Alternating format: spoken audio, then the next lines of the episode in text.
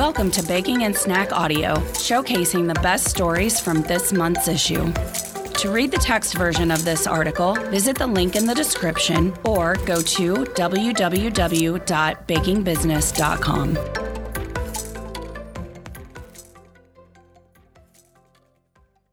Defining a new vision. COVID 19 reshapes the snack market as people focus on price, taste, and health. By Nico Roesler. Moving into the second half of 2020 and beyond, everything will be different. Coronavirus, COVID 19, has impacted almost every global market. For consumer trends, there's now a pre and post pandemic caveat, with March as the turning point, especially when it comes to snacking. Overall, recent data from IRI indicates that snacks are no longer assigned to a specific day part, and consumers have been increasing their snacking occasions. On the average, U.S. consumers are eating 2.6 snacks a day, with 42% reporting they consume more than three per day. Additionally, 44% of consumers said they often ate snacks instead of meals at home and work. That was pre COVID. Post COVID, those numbers point to a big opportunity. Sally Lyons Wyatt, Executive Vice President and Practice Leader, Client Insights for IRI, said snack companies need to act now to capitalize on the potential growth in the category. All coronavirus has done is made the trends that were already redefining snacking even more important, Miss Lyons Wyatt said. The market was seeing strong growth going into the pandemic. IRI research indicated core items like salty snacks showed 4.7% dollar growth in the 52 weeks ending June 16, 2019, and ended the year with more than $19.2 billion in sales. Miss Lyons Wyatt recommended that snack companies balance price with quality and wellness attributes to capitalize on growing interest during and after the coronavirus epidemic. She also advised leveraging targeted media to reach consumers in their homes and develop online strategies to attract and retain snack consumers. Learning from the past. One of the best ways to predict the future is to look at the past. While nothing quite compares to COVID 19, there are clues that can be gleaned from previous periods of economic hardship. Ms. Lyons Wyatt noted the data recorded during and after the 2008 recession can provide context for today. IRI's State of the Snack Industry report in 2009 emphasized that value was key and that snack companies needed to reach consumers at home. Back then, the advice was to align strategies with new consumer rituals. These are relevant again, so deepen your connections with consumers now, she said.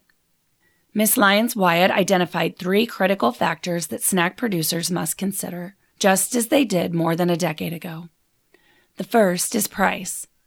IRI data shows that in 2019, 72% of survey respondents, an increase of 4% over two years, said they look at price before choosing a snack. Research from Nielsen supports this theory.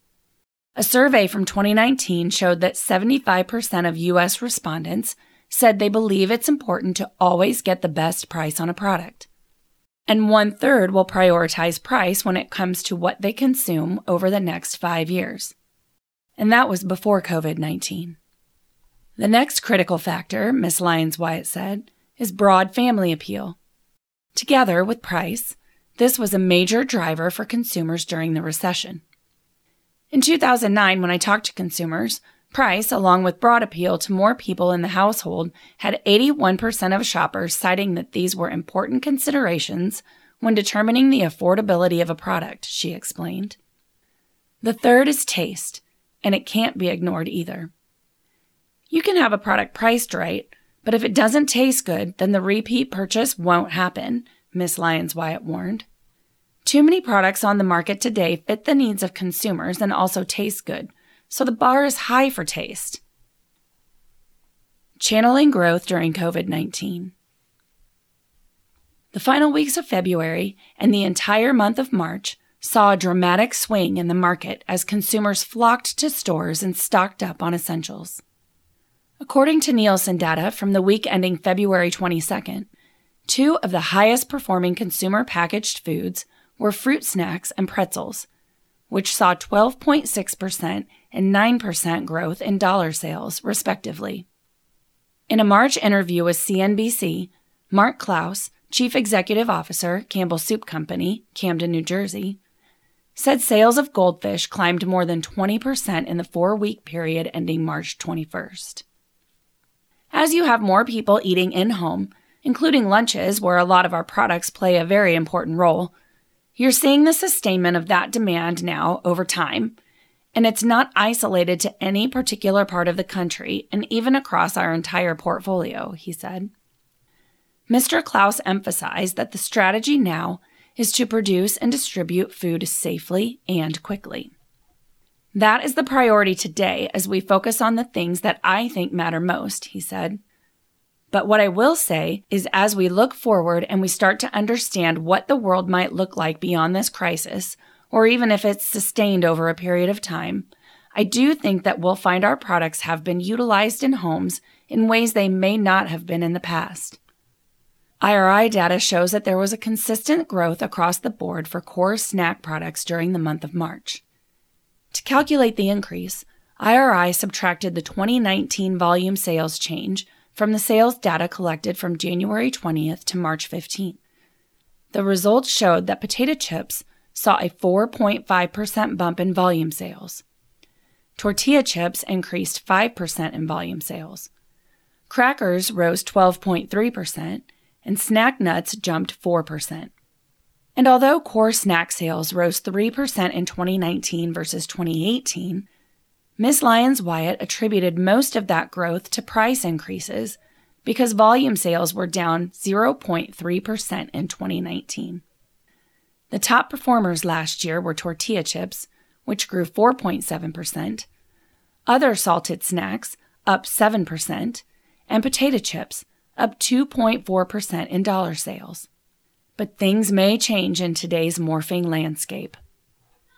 It will be important to continue driving unit growth during post COVID because we can't rely on price increases as we did before, she said. Ms. Lyons Wyatt predicted that snacking will see increased sales through the COVID 19 recovery and into the recession period. She said snack companies may lose traditional impulse purchases because more people are ordering online and avoiding stores. She said they also may switch to private label snacks because of their value proposition. She advised snack companies to make brands more available online and communicate the shift to consumers. Tom Rees, Food and Nutrition Industry Manager at Euromonitor International, said focusing on the e commerce channel for growth in 2020 will be key. Targeting consumers who have experienced the advantages of e commerce during the outbreak will allow producers to push a greater diversity of snack options and more indulgent lines than store based outlets, accelerating momentum in this channel, which has so far shown moderate growth, Mr. Rees said. Even with an increase in online purchasing, Miss Lyons Wyatt said snack companies should determine which channel is best for them. That's because mass market stores value stores, and club stores should also see a continued boost in sales through COVID 19. Already in the United States, core snack sales in mass merchandisers grew 3.3% between January and March, while snack sales in club stores grew 10.5%. Miss Lyons Wyatt said these channels will be big drivers of growth because of their value propositions. Focusing on innovation. Snack companies are taking the momentum from 2019 into the future, and that means they are innovating to penetrate different snacking opportunities. One of the biggest trends is toward breakfast snacks. One recent example is the Smart Tart from Smart Company, Los Angeles. The two pack of breakfast pastries includes 16 grams of protein and 4 grams of fiber. The snacks offer individualization because they don't come frosted. Instead, the company suggests a variety of toppings, including peanut butter, chocolate hazelnut spread, or even Greek yogurt. Innovations in form, ingredients, and flavors drove categories like breakfast snacks to positive dollar sales and volume growth in 2019. And refrigerated snacks are following suit thanks to their fresh perception, Ms. Lyons Wyatt said. The opportunity exists around complete snacking. In this healthy halo that refrigeration has, it was in both core and expanded snacks, she said. One example is the organic overnight oat bar from Core Foods, Los Angeles. Available in six flavors coconut cashew mango, dark chocolate cherry, lemon poppy seed, peanut butter, chocolate peanut butter, and blueberry banana, the snacks offer the health benefits of overnight oats in a bar form. They contain no sugar or preservatives, and they combine probiotics with prebiotics to enhance gut health. They last in a refrigerator for about one week.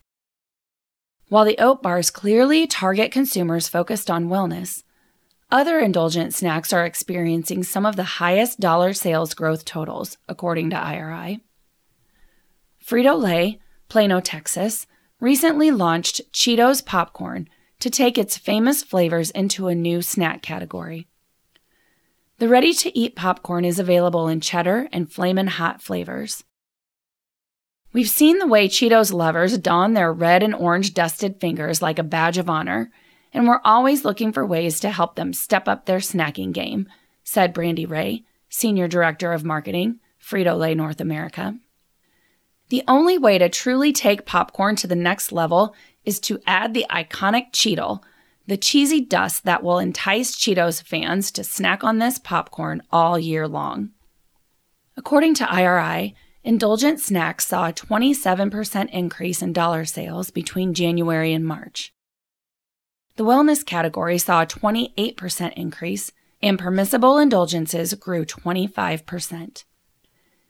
Miss Lyons Wyatt said balance is the key to success for snack makers in this new world.